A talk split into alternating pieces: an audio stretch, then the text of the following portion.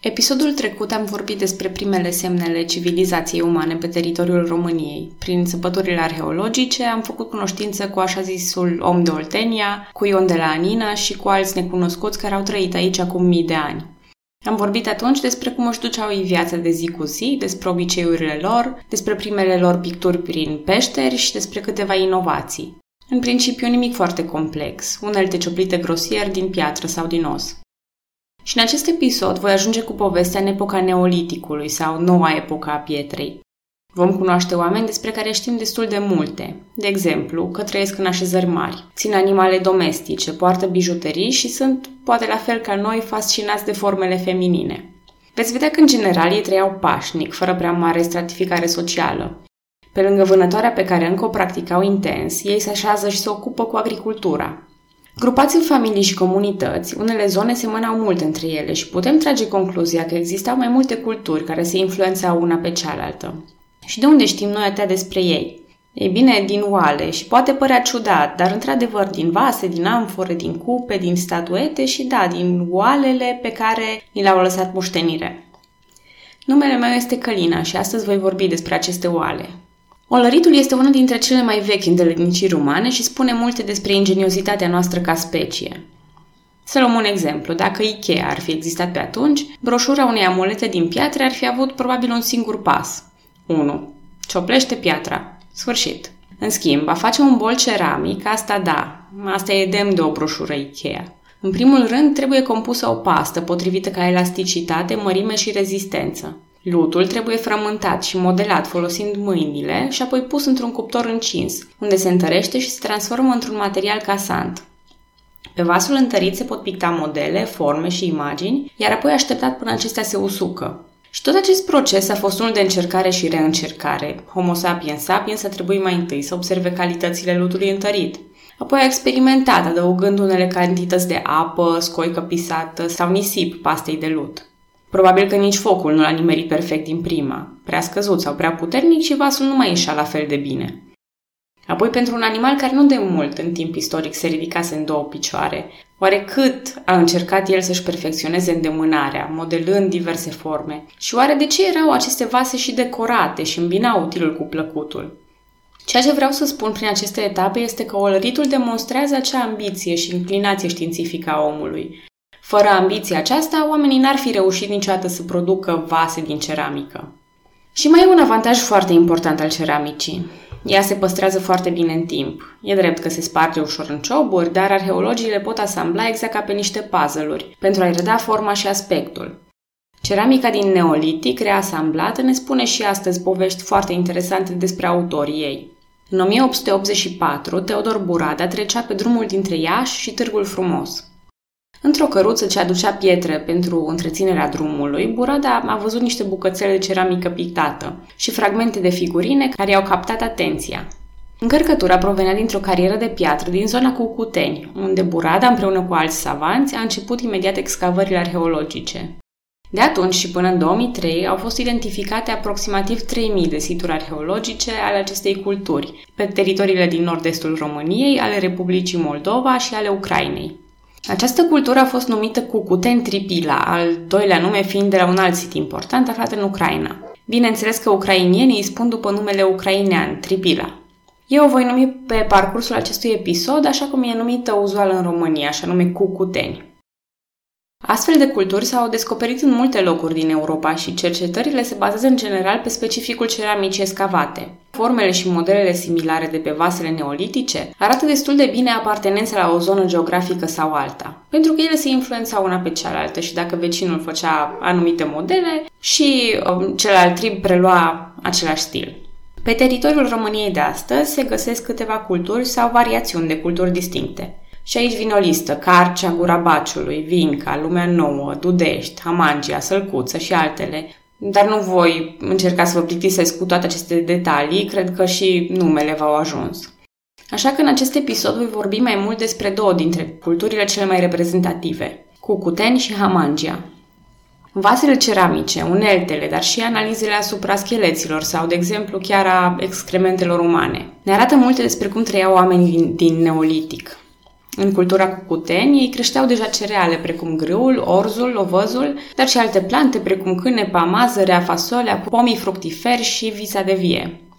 Sigur, nu există nicio dovadă că produceau și vin din strugurii crescuți, așa că pentru o beție bună mai trebuie să așteptăm câteva secole. Preferința pentru agricultură arată că ei deja stăpâneau conceptele de bază despre anotimpuri și despre îngrijirea plantelor. Boul este reprezentat pe vasele de ceramică, mai ales ca animal de povară, ceea ce din nou arată eforturile oamenilor de a se adapta. Și, practic, ceea ce se întâmplă aici este că ei nu-și mai adaptează viața la mediu, ci mediul la viața lor proprie.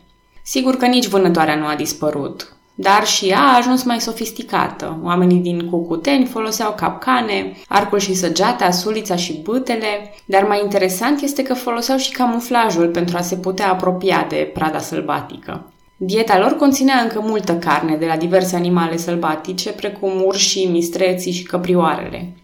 Ceramica de cucuteni era de foarte bună calitate, era fină și era decorată atent cu forme geometrice curbate în culorile roșu, alb și negru. Dincolo de utilitatea vaselor, ele sunt pur și simplu frumoase, arătând că ei apreciau estetica. Unele vase au chiar forma unor animale sau un fel de spațiu plat în față, care era destinat picturii.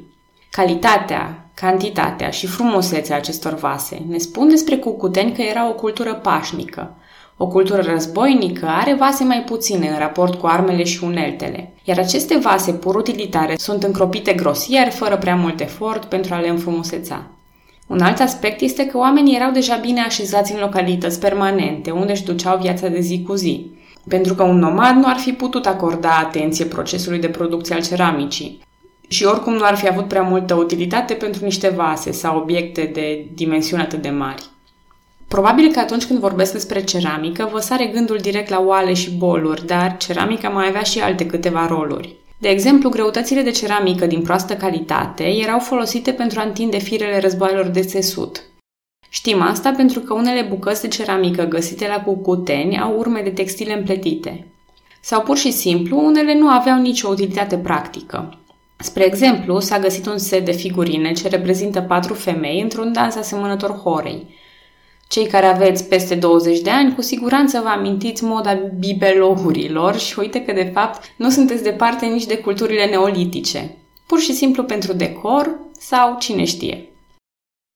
Dacă încă îi considerați primitivi, o să vă surprinde cât de mari și dezvoltate erau așezările celor din cultura cucuteni. Cu 500 de ani înaintea orașelor sumeriene, orașul Talianchi din cultura cucuteni avea o populație de 15.000 de oameni și o suprafață de 330 de hectare.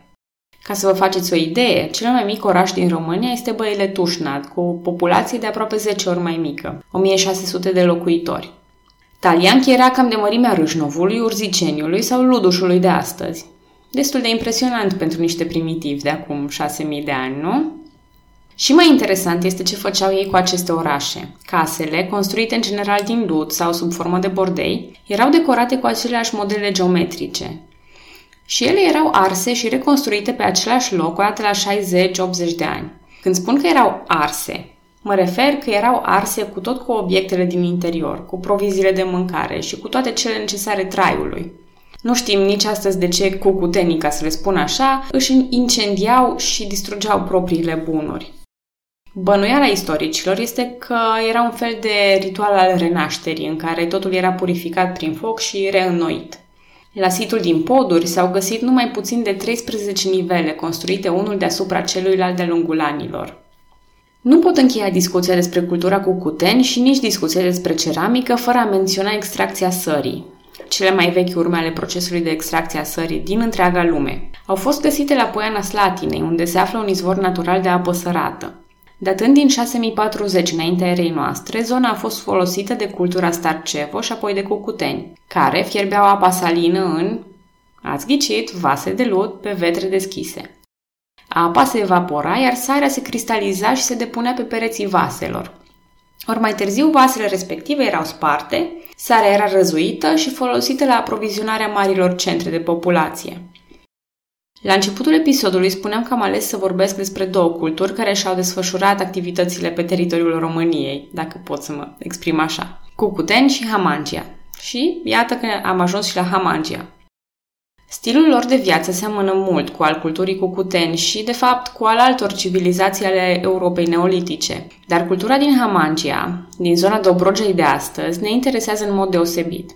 Vasele ceramice din cultura Hamangia sunt puternic influențate din zona de vest, fiind ornamentate geometric, cu puncte și zigzaguri. Dar cireașa de pe tortul arheologic au fost în cazul culturii Hamangia figurile ceramice, foarte stilizate, ce prezintă femei cu sâni sau funde exagerat de mari, dar cu toate astea fără chip. Se crede că, în general, aceste figuri erau idoli și făceau parte din rituri sau superstiții. Comparativ cu alte culturi neolitice din zonă, Hamangia are enorm de multe figurine din acestea feminine. Ei își îngropau morții în poziție întinsă, într-un fel de necropole. La Cernavoda a fost descoperită o astfel de necropolă și alături de osemintele vechi s-au găsit și o pereche de figurine ceramice superbe, reprezentând un bărbat și o femeie.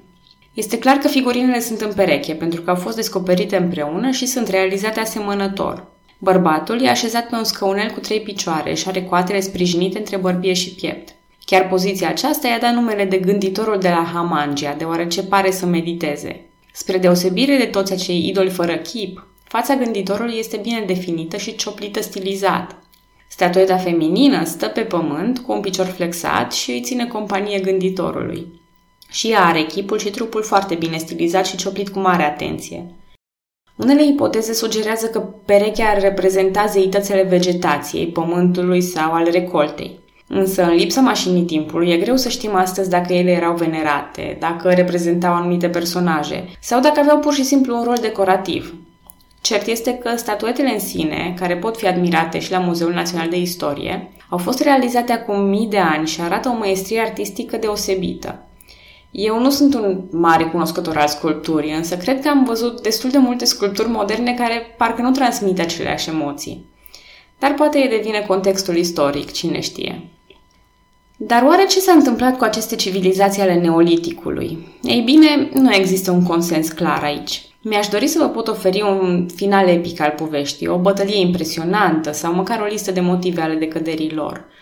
Dar nici măcar nu știm dacă acest declin a fost natural sau militar, dacă a fost lent sau brusc. Unele teorii spun că factorul cel mai important a fost migrația proto-indo-europenilor, popoare de stepă, precum civilizația curganilor. Și voi vorbi mai pe larg despre curgani în episodul următor. Alte teorii propun schimbări climatice, cum ar fi o secetă lungă. În cazul acesta, natura capricioasă ar fi distrus agricultura și implicit orașele Europei vechi. Oricum ar fi pierit aceste societăți, este important să le cunoaștem și să le onorăm astăzi. Numele meu este Călina și acesta a fost al doilea episod din podcastul Istoria României. Știu că povestea este încă dificil de urmărit, parcă din piese de puzzle și presupuneri despre civilizații mult prea vechi. Promit că în curând vom ajunge și la lucruri mai bine stabilite. Între timp, vă rog să-mi trimiteți orice fel de sugestii, corecturi, aprecieri sau reclamații. Nici măcar nu e nevoie de un dosar cu șină pentru acestea. Accept oricând sfaturile voastre. La revedere!